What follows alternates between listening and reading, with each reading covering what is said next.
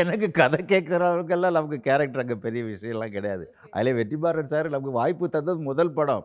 கண்ணை மூடி காட்டில் விட்டது மாதிரி தான் போய் நின்னேன். எனக்கு கஷ்டப்படாமல் எந்த வாழ்க்கையுமே கிடைக்காதுமா கஷ்டம் இல்லாமல் எந்த வாழ்க்கையுமே இல்லை. சொல்லணேன் நான் வந்து ஓரளவுக்கு சந்தோஷமாக இன்றைக்கி இருக்கிறேன்னா அது நடிப்பு தான் காரணம். வெற்றிமாறன் சார் தான் காரணம். அருண் மாதேஸ்வரன் சார் தான் காரணம். முப்பது வயசுல நான் டைரக்ஷனுக்கு ப்ரிப்பேர் ஆகிட்டேன் இது ஐம்பத்தஞ்சு வயசில் நான் டைரக்ட் பண்ணேன். கமல் சார் கூட வந்து அவ்வளோ வருஷம் ட்ராவல் ஆகியிருக்கேன் எயிட்டி ஃபைவ்ல விக்ரம் படம் ஒர்க் பண்ண அவர் கூட கம்பெனி அசிஸ்டன்ட் டைரக்டர் இப்போ நீ லால் சலாம் சார் வந்து லால் சலாம் வந்து ரஜினி சார் கூட நடிச்சிருக்கேன். ரஜினி சாருடைய டாக்டர் டைரக்ட் பண்ணியிருக்காங்க. Aishwarya madam welcome to our show spotlight நம்ம ஷோவில் இன்னைக்கு வந்திருக்கிற செலிபிரிட்டி பற்றி சொல்லணும்னா ஒன் மம் படத்தை வந்து இயக்குனாரு. அண்ட் இப்போது அசுரன் ஜெயிலர் லால் சலாம் போல படப்படங்களில் சூப்பரான கதாபாத்திரம் பண்ணிகிட்டே வராரு. யாருன்னு யோசிச்சுட்டு இருக்கீங்களா? ஜெய் கிருஷ்ணா அவர்கள். வணக்கம். வணக்கம்மா. எப்படி இருக்கிறீங்க சார் ரொம்ப நல்லா இருக்கேன். Thank you so much for coming இன்னைக்கு வந்ததுக்கு ரொம்பவே நன்றி. ஓகே உங்களை வந்து அசுரன் கிருஷ்ணன் தான் எல்லாருக்குமே தெரியும்ட்டு எங்களுக்கும் தெரியும். ஸோ அசுரனுங்கிற படமே வந்து மிகப்பெரிய வெற்றி படம். வெற்றிமாறனுடைய படம் தனுஷ். மஞ்சு வாரியர்ன்ட்டு நிறைய பேர் இருக்கிறாங்க. அதில் நீங்களும் ஒரு பங்கா இருக்கிறது. எவ்வளோ ஆமா. சந்தோஷமா இருந்துச்சு உங்களுக்கு அப்போ. எனக்கு அது ரொம்ப ஒரு என்னுடைய வாழ்க்கையை கொஞ்சம் புரட்டி போட்ட படம் அந்த படம் வெற்றிமாறன் சாருக்கு நான் ரொம்ப ந- நன்றி சொல்ல கடமைப்பட்டிருக்கேன் ஏன்னா அதுக்கு முன்னாடி நான் டைரக்ஷன் துறையில் வந்து. As an assistant director as an associate as an co டைரக்டராக நிறைய படங்கள் ஒர்க் பண்ணி நீண்ட நெடும் பயணத்துக்கு அப்புறம் வன்மம்னு ஒரு படம் டைரக்ட் பண்ணேன். விஜய் சேதுபதி கிருஷ்ணா சுனன். ஆக்ட் பண்ண. படம் ஸ்கிரிப்ட் அண்ட் டைரக்ஷன் பண்ணேன் அந்த படம் எனக்கு ரெண்டாயிரத்தி பதினாலு எண்டு ரிலீஸ் ஆச்சு படம் வந்து நல்ல படம்னு இன்னைக்கும் அந்த படம் நல்ல படம் தான் நான் நாகர்கோவில் என்னுடைய நேட்டிவ் நாகர்கோவில் ஸோ அந்த நாகர்கோவில் மக்களுடைய அந்த வாழ்வியல் வட்டார வழக்கு அந்த ஸ்லாங் சம்மந்தப்பட்ட விஷயங்கள் அந்த உணர்வு சம்மந்தப்பட்ட விஷயங்களை வச்சு தான் அந்த படம் பண்ணேன். நல்ல படம்னு பேர் வாங்கிச்சு தவிர எனக்கு கொஞ்சம் அது ஹெல்ப் பண்ணலை ஒரு. படம் வந்து ஹெல்ப் பண்ணாதானே அதுக்கு நெக்ஸ்ட் ஏரியாவுக்குள்ள நம்ம போக முடியும். அப்போது அதனால வந்து கொஞ்சம் எல்லா நார்மலாகவே கொஞ்சம் ஸ்ட்ரகிளிங் ஃபேஸ் பண்ணி தான் ஆகணும். அந்த ஸ்ட்ரகிளிங்கில் இருக்கும்போது தான் எனக்கு அசுரன் நடிக்க வாய்ப்பு வந்துச்சு. நடிப்பு அதுவாக வரல நான் அதை எடுத்துக்கிட்டேன் ஓகே நீங்க நீங்க அப்ரோச் பண்ணீங்க ஆமாம் நான் வெற்றிமாறன் சார் அப்ரோச். பண்ணேன் ஏன்னா. எனக்கு வந்து கொஞ்சம் நிர்பந்தமாச்சு. To survive my family and. Situations. அது கொஞ்சம் நிர்பந்தமாச்சு நண்பர்கள் மோட்டிவேட் பண்ணாங்கங்கிறது தான் உண்மை. எதுக்கு சிரமங்கள் ப- பண்ணிட்டு அனுபவிச்சுட்டு இருக்கீங்க உங்களுக்குள்ள ஒரு நடிகர் இருக்காருன்னு எங்களுக்கு தெரியும். அப்புறம் உங்கள் ஃபேஸ் வந்து சம்திங் அப்நார்மலாக இருக்குது அதாவது நாம் கொஞ்சம் படம் பண்ணும்போது கொஞ்சம் நார்மல் நார்மலாக மீசைஸ் எல்லாம் வச்சுட்டு எல்லாரையும் மாதிரி அந்த அந்த வயசுக்கு உண்டான வேஷத்தோட இருந்தேன் ம். அதுக்கப்புறம் அந்த படம் ரிலீஸ் ஆனதுக்கப்புறம் எனக்கு கொஞ்சம் மீசை எடுக்க வேண்டிய சுச்சுவேஷன் கிரியேட் ஆச்சு. கொஞ்சம் டை எல்லாம் அப்ளை பண்ணும்போது கொஞ்சம் அலர்ஜி ஆகி போச்சு. ஸோ வந்து அதை நான் மீசை எடுக்க வேண்டிய சுச்சுவேஷன் வரும்போது என்னுடைய மூஞ்சி டோட்டல் கலர் சேஞ்ச் ஆயிடுச்சு. ம். அப்பியரன்ஸ் எல்லாமே சேஞ்ச் ஆயிடுச்சு. அப்போ நண்பர்கள் மோட்டிவேட் பண்ணாங்க. இது கொஞ்சம் வேறு மாதிரியா இருக்குது இந்த மூஞ்சி சினிமாவுக்கு தேவைப்படுறதுக்கு வாய்ப்பு இருக்குது ஒய்டோ ஒய்டோன்னு ட்ரை வித். ஆக்டிங்கிற மாதிரி அவங்க கேட்கும்போது அதுக்கு முன்னாடியே நான் அதை கொட்டு கடுகளவேனும் சிந்தித்தது கிடையாது. நம்ம நடிப்பு ம். துறையை பற்றி. டைரக்ஷன் டைரக்ஷன் டைரக்ஷன் கஷ்டம் எல்லா வாழ்வியல் குடும்பம் இப்போ பிள்ளைங்க இதே போராட்டத்தில் நம்ம போயிட்டு இருந்தோம். அப் டு ஒன் மம் ரிலீஸ் ஓகே. அதுக்கப்புறம் மறுபடியும் அதே ப்ராப்ளம் வரும்போது எனக்குள்ள ஒரு கொஸ்டின் வந்துச்சு. சரி நம்ம முயற்சி பண்ணலாம். மோட்டிவேட் பண்ணுறாங்க அதை ஏன் நம்ம கன்சிடர் பண்ணக்கூடாது? ஓகே. ஸோ நீங்கள் முயற்சி எடுத்த படம் தான் அசுரன். ஆமாம் ஆமாம் ஓகே. அந்த படத்தை வந்து அதாவது ஒரு சொசைட்டியில் ரொம்ப முக்கியமான மெசேஜும் சரி. அந்த டைரக்ஷனும் சரி ஆக்டிங்கும் சரி எல்லா விஷயத்துலையுமே ப்ளஸ் கண்டிப்பாக கண்டிப்பாக கண்டிப்பாக எல்லாருக்கும் பிடித்த படம் ஆக்டிங்கில் பயங்கரமாக எல்லாருமே ஸ்கோர் பண்ணியிருப்பாங்க. நீங்கள் கதை கேட்டப்பயே இது வந்து வெற்றி படமாக தான் இருக்கும் அப்படின்னு யோசிச்சிங்களா என்ன யோசிச்சிங்க நீங்கள் எனக்கு கதை கேட்குற அளவுக்கெல்லாம் நமக்கு கேரக்டர் அங்கே பெரிய விஷயம்லாம் கிடையாது. அதில் வெற்றிமாறன் சார் நமக்கு வாய்ப்பு தந்தது முதல் படம். கண்ணை மூடி காட்டில் விட்டது மாதிரி தான் போய் நின்னேன் எனக்கு. கூப்பிட்டாங்க. உங்களுக்கு சார் ஒரு கேரக்டர் அந்த அசிஸ்டன்ட் டைரக்டர் டீல் பண்ணார். அவர் ஃபோன் பண்ணார். அப்போது ஐ வாஸ் அட் நாகர்கோவில். கோயில் வழிபாட்டில் இருக்கும்போது எனக்கு கால் வந்துச்சு. சார் சார் உங்களை வந்து ஒரு கேரக்டர் ஃபிக்ஸ் பண்ணி உங்களை வர சொன்னார். உடனே மேனேஜர் கால் பண்ணுவான்னு சொன்னால் மேனேஜர் கூப்பிட்டாரு. மேனேஜர் கூப்பிட்டோன்னா நான் போய் கோயில்பட்டி அப்போ ஷூட்டிங் நடந்துட்டு நான். கோயில்பட்டியில் போய் இறங்கிட்டேன். இறங்குனதுக்கப்புறம் எனக்கு எதுவுமே தெரியாது. கண்ணக்கட்டி காட்டல் வீட்டில் மாதிரி ஒரு இடத்துல எனக்கு கேமரா முன்னாடி நிப்பாட்டினாங்க. அந்த டயலாக்ஸ் கொடுத்தாங்க. கரியனுடைய அப்பான்னு ஒரு கேரக்டர் மட்டும் எனக்கு ரெஜிஸ்டர் ஆச்சு.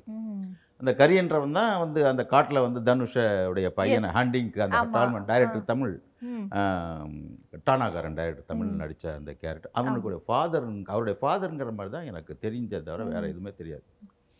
ஸோ நம்ம புரிஞ்சுக்கிட்டேன். நம்ம ஓரளவுக்கு அந்த ஏரியா நம்ம நம்ம அந்த கதை ஓரளவுக்கு நம்ம நாவல் தானே அது? ப. படித்த கதை அதனால ஓரளவுக்கு தெரியும்ன்றதுனால நம்ம ஓரளவுக்கு புரிஞ்சுக்கிட்டேன். அந்த மூடை புரிஞ்சுக்கிட்டு நான் அந்த டயலாக் பேசி நடித்தேன் டைரக்டரும். வித் மீ அவர். வந்து வந்து எனக்கு ஒன்றும் பெரிய கரெக்ஷன். வந்து இல்லை சார் அப்படி பண்ணு அப்படி இப்படிலாம் எதுவுமே எனக்கு ஒன்றும் பெரிய கரெக்ஷன்லாம் சொல்லலை. அப்போ நான் கொஞ்சம் சாட்டிஸ்ஃபை ஆனேன். ஓகே சரி பரவாயில்ல. அவரை நம்ம திருப்திப்படுத்திட்டோம். பெரிய. டைரக்டர் அது பெரிய விஷயம் இல்லையா? ஓகே. ஸோ நீங்க அஹ், இயக்குனராவும் இருந்திருக்கிறீங்க. ஆமாம் நடிகராவும் இப்போ இருந்துட்டு இருக்கிறீங்க. எது ரொம்ப கஷ்டம்? சொல்லுங்க. உங்களுக்கு. அது எல்லாரும் சொல்கிற விஷயம். தெரிஞ்ச விஷயம். நார்மல் தானே. Director direction direction script making direct பண்ணுறது கஷ்டம். அதானே கஷ்டம். ஆனால் இது கஷ்டம் இல்லைன்னுலாம் சொல்ல முடியாது.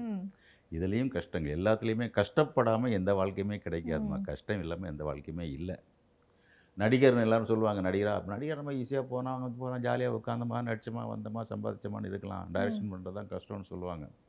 பட் நம்ம ஆக்டிங்லேயே நம்ம கோத்ரூ போகிறதுனால நான் ரெண்டையுமே ஃபீல் பண்ணுறேன் ரெண்டுமே வந்து கஷ்டமான விஷயம்தான். ம். ஆனால் இது பர்சன்டேஜ் ஜாஸ்தி டைரக்ஷனுங்கிறது ஆக்டிங் கொஞ்சம் பர்சன்டேஜ் கம்மி. கம்மி. கம்மி ஓகே சூப்பர் ஸோ அடுத்ததாக வந்து உங்களுக்கு வாய்ப்பு வருது. நீங்கள் இயக்குனராக இருக்கலாம் ஒரு படத்துக்கு. இல்லை நீங்கள் நல்ல ஒரு பெரிய லீட் ரோல் ஒரு நல்ல இப்போ ஃபார் எக்ஸாம்பிள் மாமன்னல்ல வந்து வடிவேல் சாருக்கு எவ்வளோ ஆக்டிங் ஸ்கோப் இருந்தது அதில்? அந்த மாதிரி ஒரு லீட் ரோல் உங்களுக்கு கனமான ரோல் கொடுக்குறாங்க. இந்த இடத்துல நீங்கள் தான் இந்த படத்தோட இயக்குனர் அப்படின்றாங்க. நீங்கள் எதை சூஸ் பண்ணுவீங்க? ஒரு படம் வந்து அதே மாதிரி ஒரு லீட் ரோல் வருது. அதே சமயம் இதுவும் வருது. இயக்குனராக இருக்கிறதுக்கு ஒரு வாய்ப்பு வருது. நல்ல படம். நீங்கள் எதை சூஸ் பண்ணுவீங்க? இல்லை எனக்கு இயக்குனராக இருக்கிறது வாய்ப்பு வந்துச்சுன்னா நான் வாய்ப்பு அந்த இயக்குனர் வாய்ப்பை சூஸ் பண்ணுவேன். ஏன்னா இதே மாதிரி கேரக்டர்ஸ் நம்ம வந்து அதுக்கு முன்னாடி நம்ம பண்ணியிருக்கலாம் இல்லை பின்னாடியும் பண்ணலாம். இந்த வாய்ப்பை நம்ம மிஸ் பண்ண முடியாது இல்லை. நீங்கள் எப்போ இயக்குனர் ஆகணும்ட்டு வந்து டிசைட் பண்ணீங்க உங்கள் வாழ்க்கையில்? வாழ்க்கையில் நான் டிசைட் பண்ணது எப்போவோ பண்ணம்மா. எப்பவோ பண்ணது. எப்போவோ பண்ணேன் பட்டு ஃபிஃப்டி ப்ளஸில் தானே நம்ம டைரக்டர் ஆனோம். ஃபிஃப்டி ஃபைவ் மேலே தான் நிறைய டைரக்டர் பேர்ட்ட அசிஸ்டண்ட்டாக ஒர்க் பண்ணியிருக்கீங்க ஆமாம் நிறைய நான் வந்து நிறைய பேர் நிறைய பேர்கிட்ட ஒர்க் பண்ணியிருக்கீங்க எல்லாமே எல்லாமே லெஜெண்ட்ஸ் நான் ஒர்க் பண்ண எல்லாம். எல்லாமே சாதனையாளர்கள் பட்டியலில் இருக்கிறவங்க தான். இருந்தவங்க. அது மாதிரி நிறைய பண்ணியிருக்கேன். பண்ணியிருக்கீங்க. அப்போவே முடிவு பண்ணி எனக்கான ஒரு படத்தை நான் கண்டிப்பாக எடுத்தாகணும். கண்டிப்பாக கண்டிப்பாக அது நிறைய நம்ம காலங்கள் வந்து நம்ம காலங்கள் கட்டளையிடணும். நம்ம கையில் ஒன்றுமே கிடையாது. நம்ம நான் வந்து என்னுடைய முப்பது வயசுல நான் டைரக்ஷனுக்கு ப்ரிப்பேர் ஆகிட்டேன் ஐம்பத்தஞ்சு வயசுல நான் டைரக்ட் பண்ணேன். இருபத்தஞ்சு வருஷம் போராடி இருக்கேன். அஸ்டண்டா ஸோ நம்ம கையில் ஒன்றுமே இல்லை. ம். உண்மை. நான் இதை எல்லா இடத்துலையும் சொல்வேன். எல்லா நண்பர்கள்ட்ட சொல்லுவேன் லக் இருக்குன்னு நினைக்கிறீங்களா அப்போ நீங்கள் லக் அதிகமாக இருக்குன்னு நினைக்கிறீங்களா? லக்கு வேணும். வேணும். வேணும். That also a part of our life வந்து ஒன்லி எஃபர்ட்ஸு ஒன்லி நம்முடைய முயற்சி நம்மளுடைய இது மட்டுமே வந்து ஆஹ், அது மட்டுமே நமக்கு ஹெல்ப் பண்ணாது. முயற்சி திருவினை ஆக்குங்கிறது உண்மை but that also essential luck also அதுவும் வேணும். அதுவும் வேணும். முயற்சி மட்டுமே நமக்கு வாய்ப்பை கொடுக்கும். முயற்சி வந்து அந்த லக்கோட கலந்து தான் வாய்ப்பை கொடுக்கும். ஆமாம் முயற்சி பண்ணவங்க எத்தனை பேர் இன்னைக்கு சும்மா வந்த முயற்சி பலிதமாகாமல் இருக்காங்க. அப்போ ஏதோ ஒரு லக்கு அங்கே தேவைப்படுது இல்ல எனக்கு அந்த லக்கு கிடைக்கிறது இருபத்தஞ்சி முப்பது வருஷம் ஆயிருக்குல்ல. அப்போ முயற்சி வந்து முப்பது வயசுல ஒரே முயற்சி தான் பண்ணேன். ஐம்பத்தஞ்சு வயசுல முயற்சியில் என்ன டிஃப்ரெண்ட் எதுவுமே டிஃப்ரெண்ட் கிடையாது. ஆமாம் தேர்ட்டி இயர்ஸில் எனக்கு என்ன இன்னும் சொல்ல போனால் தேர்ட்டி இயர்ஸில் நான் வந்து ரொம்ப ஃபாஸ்ட்டாக இருந்திருப்பேன். என்னுடைய blood வந்து ரொம்ப ஒரு ஒரு என்ன சொல்கிறது கொஞ்சம் கொதிப்படைஞ்சு நல்லாவே ஒரு பவராக இருந்திருக்கும். அப்போ வயசு ஆக ஆக அந்த பவர் ரெடியூஸ் தானே ஆகும். அப்போது முயற்சிங்கிறது எந்த காலகட்டங்களில் நம்ம பண்ணாலுமே அந்த லக்கோட கனெக்ட் ஆகும்போது தான். உங்களுக்கு அந்த வாய்ப்பு வருது. ஆமாம் அதுவும் ஸோ லக்கு வேணும். எல்லாத்துக்கும். மேலே ஃபேட் லைன்மா இறைவனுடைய அனுகிரகம். நான் அதை ஹண்ட்ரட் பர்சன்ட் நம்புவேன். அது அது இப்போ வந்து மக்களுக்கு சிலவங்க இறை நம்பிக்கை இல்லாதவங்களுக்கு அது நான் சொல்லலை. இறை நம்பிக்கை இருக்கிறவங்களுக்கு மட்டும் சொல்கிறேன்.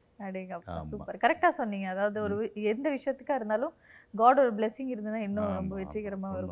ஓகே ஸோ நீங்க உங்களுடைய லைஃப்ல எந்த மாதிரி ஒரு dream project as a director captain of the ஷிப்பா இருந்து அதாவது ஒரு கதை. வச்சிருப்பீங்களே நீங்க? கண்டிப்பா. எனக்கு ட்ரீம் இப்போ. அடுத்ததே ஒரு கதை இருக்குமா. எனக்கு ட்ரீம் ப்ராஜெக்ட்ங்கிறது நான் அந்த அளவுக்கு அதெல்லாம் கடந்து போச்சு. எனக்கு லேட் ஆகி போச்சு எனக்கு. ரொம்ப ரொம்ப லேட் நான். To be frank I am telling. Age ஆகிப்போச்சு சிக்ஸ்டி ப்ளஸ் ஆயிடுச்சு. ஸோ ட்ரீம் ப்ராஜெக்ட்லாம் முடிஞ்சு போச்சு கனவு அந்த கனவுல இப்போ எனக்கு ஒரே ட்ரீம் தான் ஹிட் கொடுக்கணும். ஒரு படம் ஹிட் அடிக்கணும். இல்ல படம் டைரக்ட் பண்ணி டைரக்ட் பண்ணி. அது பேஷன் நமக்கு. ஒரு படம் ஹிட்டு கொடுத்தா போகிறோம் நடிப்பு தான் இப்போ எனக்கு நான் வந்து ஹண்ட்ரட் பர்சன்ட் நான் வந்து தேங்க்ஸ் சொல்கிறது நான் நடிப்பில் தான் தேங்க்ஸ் சொல்கிறேன் ஏன்னா இன்னைக்கு சொல்கிறேனே நான் வந்து ஓரளவுக்கு சந்தோஷமாக இன்னைக்கு இருக்கிறேன்னா அது நடிப்பு தான் காரணம். வெற்றிமாறன் சார் தான் காரணம். அருண் மாதேஸ்வரன் சார் தான் காரணம். வெற்றிமாறன் சார் எனக்கு வந்து நடிப்புக்கு அடை வந்து அங்கீகாரம் ரெகக்னைசேஷன் கொடுத்தாரு அவர். என்னை வந்து ஃபஸ்ட்டு ஃபஸ்ட்டு கேமரா முன்னாடி நிப்பாட்டி நடுறா அப்படின்னு சொன்னவர் அவர் தான் அவருக்கு தான் நான் முழுசாக அங்கீகாரம் கொடுத்தாரு. என்னை அடையாளம் காட்டினார் இவர். சாணி காகிதம்னு ஒரு படத்தில். நான் வில்லன் ஆக்ட் பண்ணேன் ஒரு மூணு பேர் நாலு பேர் வில்லன் டீமு அதில் நான் ஓல்டு மேன் நான். கொஞ்சம் சீனியர் ஆக்ட் பண்ணுவேன். அந்த சாணி காகிதம் கீர்த்தி சுரேஷ் அண்ட் செல்வராகவன். ஆக்ட் பண்ணேன் அந்த படத்தில் நான் வில்லன் ஆக்ட் பண்ணேன். அது வந்து எனக்கு அருண் மாதேசன் சார் அந்த அடையாளத்தை கொடுத்தாரு.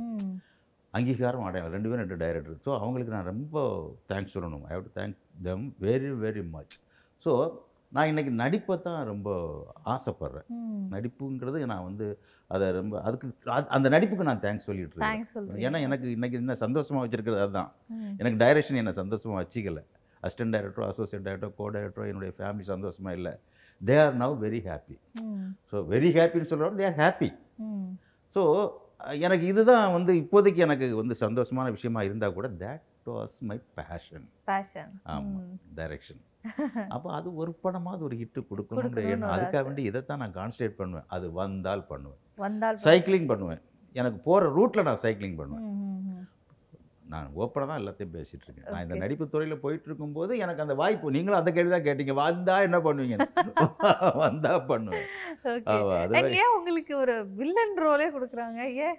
ஏ- ஏ- அது என்ன ஒரு இல்ல உங்களுக்கு பிடித்திருக்கா அதை பண்றது? அப்படியெல்லாம் ஒன்றும் கிடையாது. என் மூஞ்சிக்கு செட் ஆயிருக்கும்னு அவங்க நினைக்கிறது தான். டைரக்டர்ஸ் தானம்மா. ஒரு ஒரு ஒரு நடிகர்னு நம்ம ப்ரமோட் ஆகிட்டோம் நம்மளை வந்து மோல்டு பண்ணுறது டைரக்டர்ஸ் தான்.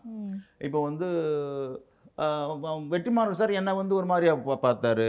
உம், அருண் மாதேசன் சார் ஒரு பா- ஒரு மாதிரியா பார்த்தாரு. அப்புறம் அதுக்கு அடுத்த படம் மதிமாறன் அருண் வெற்றிமாறன் சாருடைய அசிஸ்டன்ட் அவர் மதிமாறன் சார் படம் பண்ணார். செல்ஃபி ஃபுல்லாக பண்ணுவேன் நான். ஆஹ், கௌதம் வாச வாசுதேவன் கூட. ஒரு அதுவும் ஒரு ஒரு வில்லனுக்கு அசிஸ்டண்டாக மாதிரி தான் அதுவும். இப்போ பார்த்தீங்கன்னா கேப்டன் மில்லரில் நான் வந்து வில்லன் கிடையாது. அது ஒரு அது ஒரு கேரக்டர் அது. ஓகே ஆமா. நைஸ். இப்போ நீ லால் சலாம் சார் வந்து லால் சலாம் வந்து ரஜினி சார் கூட நடிச்சிருக்கேன். ரஜினி சாருடைய டாக்டர் டைரக்ட் பண்ணி பண்ணியிருக்காங்க. ஐஸ்வர்யா மேடம். அதில் எனக்கு நான் வில்லன் கிடையாது. அதில் வந்து நான் வந்து ஒரு கேரக்டராக சார் கூட அவருடைய ஒரு உதவியாளராக நான் வந்து ட்ராவல் ஆவேன். சூப்பர். ஸோ அதனால வந்து டைரக்டர்ஸ் டிபெண்ட்ஸ் தான். நம்ம கையில் ஒன்றும் கிடையாது. நம்ம மூஞ்சி எதுக்கு செட் ஆகும்னு அவங்களுக்கு தோணுதோ அந்த மாதிரி வாய்ப்பு கொடுப்பாங்க. அதுக்குள்ளே நம்ம உள்ளே இறங்கி இப்போ நடிச்சிட வேண்டியது. ஓகே. ஆனா உங்களுக்கு என்ன தோணுது? எனக்கு கேரக்டர்ஸ் பண்ணணும் தான் கேரக்டர்ஸ் அது நெகட்டிவா இருக்கட்டும் பாசிட்டிவ் நெகட்டிவாக பாசிட்டிவாக கேரக்டர்ஸாக பண்ணணும். எல்லா கேரக்டர்லேயும் நம்ம வந்து ஒரு அந்த அது அதுக்குள்ளே கொஞ்சம் பேர் வாங்கணும்னு ஆசை. பேர் வாங்கணும்னு ஆசை சூப்பர். ஸோ சினிமால நீங்க இவ்வளவு வருஷமா இருந்திருக்கீங்க டைரக்டராகவும் இருந்திருக்கீங்க இப்போ ஆக்டராகவும் வந்துட்டு இருக்கிறீங்க. சினிமால பிடிக்காத விஷயம் என்ன உங்களுக்கு சொல்லுங்க? எடா கூடமான கேள்வி. சினிமாவில் பிடிக்காத விஷயம் இல்லை எல்லாமே இருக்கு? சினிமாவே பிடிச்ச தலைவா வந்தோம்.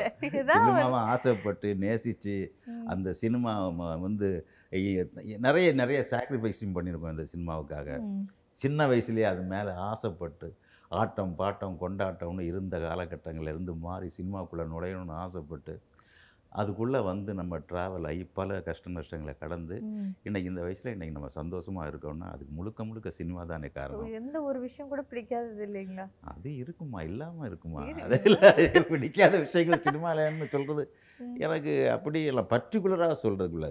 சில நிகழ்வுகள் தான் பிடிக்காம போகுமே தவிர. சினிமாவை பிடிக்காம போ போ சினிமா பிடிக்காதுன்னு சொல்கிறதுக்கு எந்த ரீசனுமே கிடையாது சினிமா வந்து ஒரு அற்புதமான விஷயம் அற்புதமான தொழில் ஒரு கலைத்தாய் சம்மந்தப்பட்ட அதுக்குள்ளே வந்து ஒரு டிவைனிட்டி இருக்குது அதில் அது வந்து ஒரு ஒரு பொக்கிஷமான தொழில் அது. அது அது அந்த காலகட்டங்களில் வந்து பிளாக் அண்ட் ஒயிட் காலகட்டங்களில் அது பொக்கிஷமாக கருதப்பட்டது. அது சிடி செட்டுக்குள்ளே இருந்துச்சு. அது வந்து ரொம்ப ரகசியமாக பாதுகாக்கப்பட்டது. அதுக்கப்புறம் அது கொஞ்சம் கொஞ்சமாக வெளியே வந்ததுக்கப்புறம் தான் சினிமா கொஞ்சம் அப்படியே வந்து எல்லார் கையிலையும் அது உள்ளே போச்சு. சில பர்டிகுலர் பர்சன்ஸ் கையில் தான் சினிமா இருந்துச்சு. அதுக்குள்ளே நுழையிறது கஷ்டமாக இருந்தது. அதுக்கப்புறம் அது வெளியே வந்ததுக்கப்புறம் அது ஈஸியாக போச்சு. இப்போ இன்னைக்கு சினிமா ஈஸி ஆயிடுச்சு. அதுதான் எனக்கு. அன்றைய சினிமா வந்து நேசிக்கப்பட்ட சினிமா. அன்றைய. நடிகர்கள் அப்படி இருந்தாங்க. அந்த சினிமா நேசிக்கப்பட்டதாக இருந்துச்சு. டைரக்டர்ஸ் அப்படி இருந்தாங்க. இன்றைக்கும் அப்படி தான் இருக்குது ஆனால் கொஞ்சம் லூஸாக இருக்குது. அவ்வளோதான் ஓகே. ஸோ. உங்களுடைய ஃபேவரட் ஆக்டர் யாரு? யாரு? எனக்கு ஃபேவரட் ஆக்டர் சொல்ல நான் சிவாஜி சார் சொல்லுவேன் எம்ஜிஆர் சொல்லுவேன். இப்போ ஓகே அது வந்து ஆல் டைம் யார் எல்லாருமே எம்ஜிஆர் தான் எனக்கு- எனக்கு வந்து அங்க என்னுடைய ரோல் மாடல் நான். வந்து ரொம்ப நான் சின்ன வயசுலயே வந்து பாடிட்டு கிடப்பேன் எப்போ பார்த்தாலும். அது எம்ஜிஆர் படம் தான் பாடுவேன். சிவாஜி சார் படத்தை. பாடுறேன் பாடுவேன் நிறைய. ஓகே இப்போ ரீசெண்ட் டைம்ல எல்லாம் நீங்க நிறைய படங்கள்ல ஒர்க் பண்ணனால யார் பார்த்து நல்லா திறமைசாலிப்பா இவங்க அப்படின்னு யாரை நினைச்சீங்க? திறமைசாலி எல்லாருமே எல்லாருமே திறமைசாலி. தான். ஆனா திறமைசாலி யாரும் இல்லை. நான் கமல் சார் கூட வந்து அவ்வளோ வருஷம் ட்ராவல் ஆயிருக்கேன். எயிட்டி ஃபைவ்ல விக்ரம் படம் ஒர்க் பண்ண அவர் கூட company assistant director Raj Kamal ஃபிலிம்ஸினுடைய company. Assistant director நான். கமல் சார்ல அதுக்கப்புறம் வந்து அவர் கூட மூணு நாலு வருஷம் ட்ராவல் ஆகி அதுக்கப்புறம் கொஞ்சம் கேப் விட்டேன். நானே இது. கொஞ்சம் திமிர் எடுத்து வெளியே வந்துட்டேன். அவர். வேற மாதிரி எனக்கு ஒரு சூழ்நிலை உருவாச்சு. அவர் என்ன ரொம்ப பிடிச்சி தான் எனக்கு அவர் கம்பெனியில் ஒர்க் பண்ண. சொன்னார். நான் டைரக்ஷன் அரிப்பில் வெளியே வந்துடுச்சேன் அதுக்கப்புறம் நான் மறுபடியும் அந்த ஏன்டா தப்பு பண்ணிட்டோம்னு நம்ம ரியலைஸ் பண்ணி மறுபடியும் மருதநாயகத்தில் போய் ஜாயின் பண்ணுறேன். அவர் பண்ண அந்த படம் கண்டினியூ பண்ண முடியல. எல்லாமே என்னுடைய பேட் லக் ஸோ வந்து அவர் உலக நாயகன் சகலகலாவலன் அவரை நான் மலைச்சு பார்த்துருக்கேன். அந்த அதர் ஹேண்ட் இப்போ லால் சலாமில் ரஜினி சாரை நான் மலைச்சு பார்த்தேன். அவர் கூட நம்ம ட்ராவல் ஆகணும் அவர் கூட நடிப்பில் ட்ராவல் ஆகணும் மற்றபடி நமக்கு ரஜினி சாருக்கும் நமக்கும் கனெக்ஷன் கிடையாது. பட் இந்த லால் சலாம் கனெக்ட் பண்ணிச்சு என்ன. அவரை மலைக்கு பா மலைச்சு பார்க்குறோம்.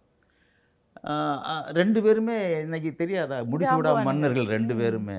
எம்ஜிஆர் சிவாஜி சாருக்கு அப்புறம் கமல் சார் ரஜினி சார். ரெண்டு கூடயும் நான் வந்து ட்ராவல் ஆயிட்டு ஆனேன் ஆயிட்டு இருக்கேங்கும்போது I was very happy with cinema so ரொம்ப நெருக்கத்துல ரெண்டு பேர் கூட ஒர்க் பண்ணிருப்பீங்க ஆமா. பார்த்துருப்பீங்க. இவங்க ரெண்டு பேருக்கும் என்ன டிஃபரன்ஸ் ரெண்டு பேருமே ஒரு ஜாம்பவானுங்கள் அங்க இருக்கிறாங்க அந்த இடத்துல. ஆனா கண்டிப்பா ஏதோ டிஃபரன்ஸ் இருக்கும் அவங்களுக்கு. டிஃப்ரென்ஸ் கண்டி என்னன்னு அது வந்து சொல்லுங்க. அந்த இதெல்லாம் இடம் கூட இது வந்து இடம் கூட கேள்வியாக கிடையாது. இந்த நல்லதா பதில் சொல்ல அளவுக்கு. எனக்கு தகுதி இருக்கான்னு தெரியல முதல்ல. நீங்க நல்லது கூட சொல்லலாம். இல்லை என்னன்னா அஹ், சகலகலா வர்ணன் கமல் சார். அவர் வந்து உலக நாயகன். கமல் சார் கூட ட்ராவல் ஆகும்போது நம்ம எப்போவுமே அவரை நம்ம அப்சர்வ் நான் எப்பவுமே ரொம்ப அவங்க அவங்களாம் லெஜண்ட்ஸு அவங்கெல்லாம் சாதனையாளர்கள். அவங்க என்ன சொல்ல கலைத்தாய் ஸ்ட்ரைட்டாக அனுக்கிறவங்க குடிச்ச பார்ட்டிக்கு அவங்கெல்லாம் நமக்கெல்லாம் எல்லாம் எங்கேயோ இருந்துக்கிட்டு இந்த பூவை பாடி இந்த பூவை வச்சுக்கோன்னு சொன்னவங்க அவங்களெல்லாம் ஸ்ட்ரைட்டாக இறங்கி வந்து அனுக்கிறவங்க கொடுத்தோம். அவங்கள நம்ம நேசி நேசித்து அவங்கள அப்சர்வ் பண்ணுவோம். அப்சர்வ் பண்ணும்போது கமல் சார்ட்ட எப்போவுமே உலகநாயகன் அப்புறம் சகலகலா வல்லவனுக்கு இவர் தகுதியான ஆள் தான்ப்பா எப்பாடி அப்பா இவர்கிட்ட இருந்து கற்றுக்க வேண்டியது எவ்வளோ இருக்குது கற்றுக்க வேண்டியது நிறைய கமல் சார்கிட்ட நான் வந்து மிஸ் பண்ணிட்டேன்னு நான் சொல்லுவேன் அவரை. நம்ம நான் வெளியே வந்து மிஸ் பண்ணேன். அது அவருடைய கமல் சார் இங்கே இந்த பக்கம் ரஜினி சார். அவர் சூப்பர் ஸ்டார் அவர் அவரை வேறு மாதிரியே அவரை ரசிக்கிறோம் நம்ம.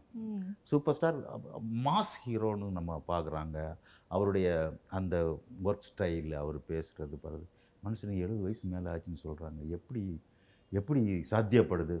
அவர் ஒரு பக்கம் மலைக்க வைக்கிறார். ரெண்டு பேருமே மலைப்பாக பார்க்குற அளவுக்கு இருக்கிறாங்க. ஆனால் கமல் சார்கிட்ட வந்து அந்த உலகநாயகன் சகலகல்லாவரன் அந்த ஏரியாவிலேயே நம்ம அவரை நம்ம அப்சர்வ் பண்ணுவோம். ரஜினி சார் கொஞ்சம் அவ- அவ- எல்லா ஈவெண்டோ இஸ் அ சூப்பர் ஸ்டார் அவர்கிட்ட ஏதோ ஒரு குழந்தைத்தனம் இருக்குது நமக்கு தெரியும்.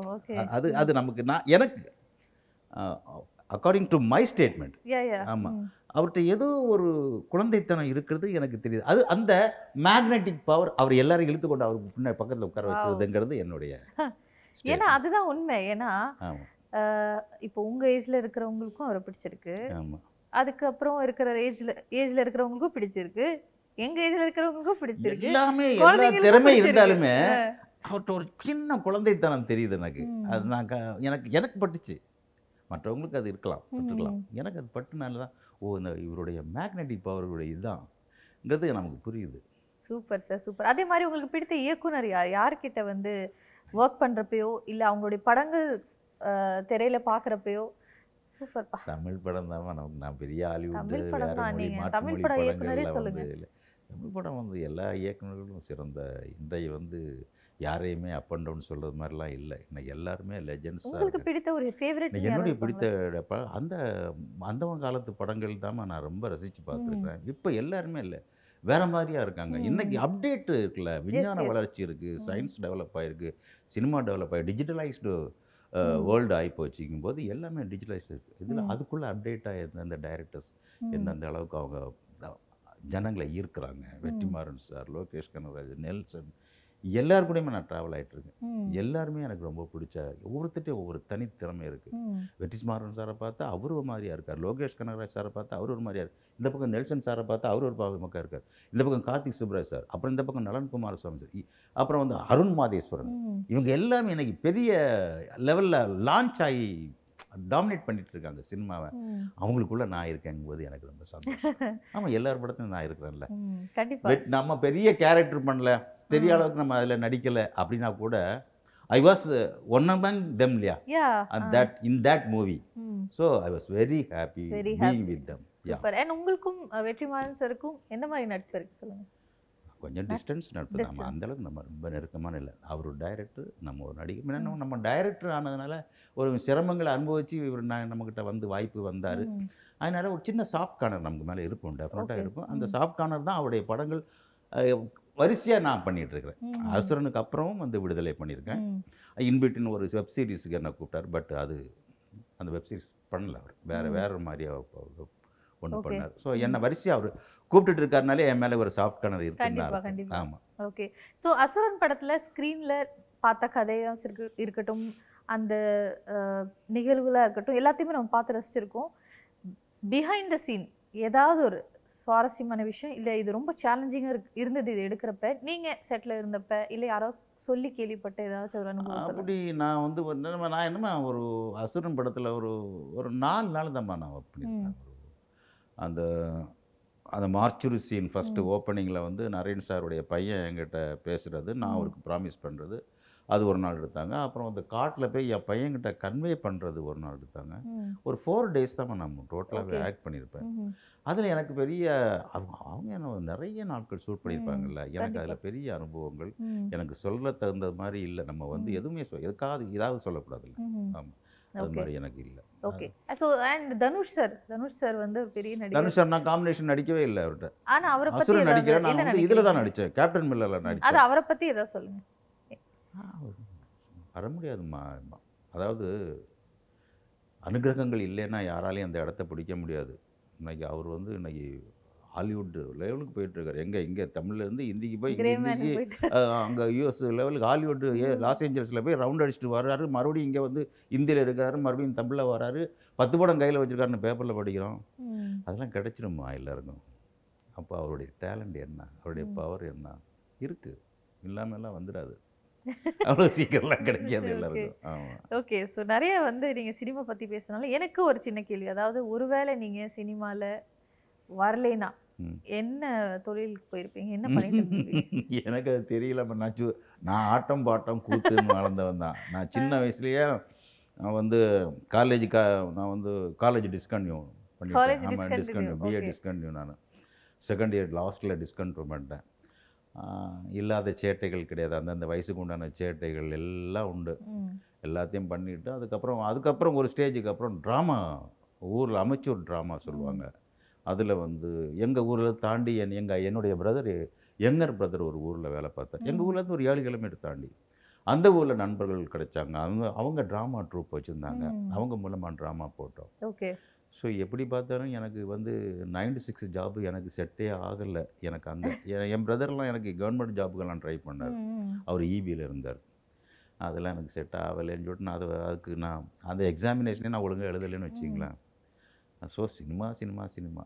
கடைசி வரைக்கும் நான் வேறு எந்த தொழிலுக்கு போயிருப்பேன்னு எனக்கு I cannot I cannot. Find out ஆமாம் ஓகே சூப்பர் ஸோ உங்களுடைய அடுத்த படம் லால் சலாம் வரப்போகுது. ஆமாம் ஸோ ஜனங்க எல்லாருமே ஆடியன்ஸ் அவளா காத்துட்டு இருக்காங்க ஏன்னா. ஜெயிலர் வெற்றிக்கு அப்புறம் எல்லாருமே ரொம்ப ஹாப்பியா இருக்கிறாங்க. தலைவர் இன்னும் பார்க்கணும் அப்படின்ட்டு. நீங்க ஆமா. ஜெயிலர் படம் பாத்தீங்களா? ஆமாம் ஜெயிலர் படம் பார்க்க. ஜெயிலர் தான் கேட்குறீங்க ஆ ஜெயிலர். படம். ஓகே ஸோ இப்போ வந்து லால் சலாம் படத்தை பத்தினா ஏதோ ஒரு அப்டேட் நம்ம நேர்களுக்கு சொல்லுங்க. ஏன்னா நீங்க அந்த படத்துல ஆக்ட் பண்ணிருக்கீங்க. நீங்க ஏதாவது சொல்லுங்க. அந்த படம் வந்து அதான் ரஜினி சார் படம். அது வந்து அவர் ரஜினி சார் வந்து ஒரு ஒரு இம்பார்ட்டண்ட்டான ஒரு கதாபாத்திரம் பண்ணுறாரு அதில் வந்து விஷ்ணு விஷால் அண்ட் விக்ராந்த் பண்ணுறாங்க ரஜினி சாருடைய டாக்டர் ஐஸ்வர்யா மேடம் டைரக்ட் பண்ணுறாங்க அந்த படம் வந்து ஒரு வெற்றி படமாக அமையுங்கிறதுல எனக்கு ஒரு நல்ல நம்பிக்கை உண்டு. ஸ்பாட்லேயே எனக்கு அதில் சரி அந்த படங்களுக்கு காட்சி அமைப்பு அவங்க அதான் அவங்க அந்த ரஜினி சாருடைய டாக்டர் அவங்க அந்த மேடம் வந்து நல்லா தெளிவாக எல்லாம். பண்ணாங்க. நான் அவங்ககிட்ட சொன்னேன் ரொம்ப ஹாப்பியாக இருக்கும் மேடம் இந்த படம் டெஃபினட்டாக வெற்றி அடையுங்கிற ம். மாதிரி சொன்னேன். ரொம்ப தெளிவாக இருக்குது எதுலேயுமே கன்ஃபியூஷன்ஸ் இல்லை. பெரிய கம்பெனி லைக்கா ப்ரொடக்ஷன்ஸு அவங்க என்ன நினச்சாங்களோ அதை நிறைய நீட்டாக எடுத்துகிட்டு இருக்காங்க.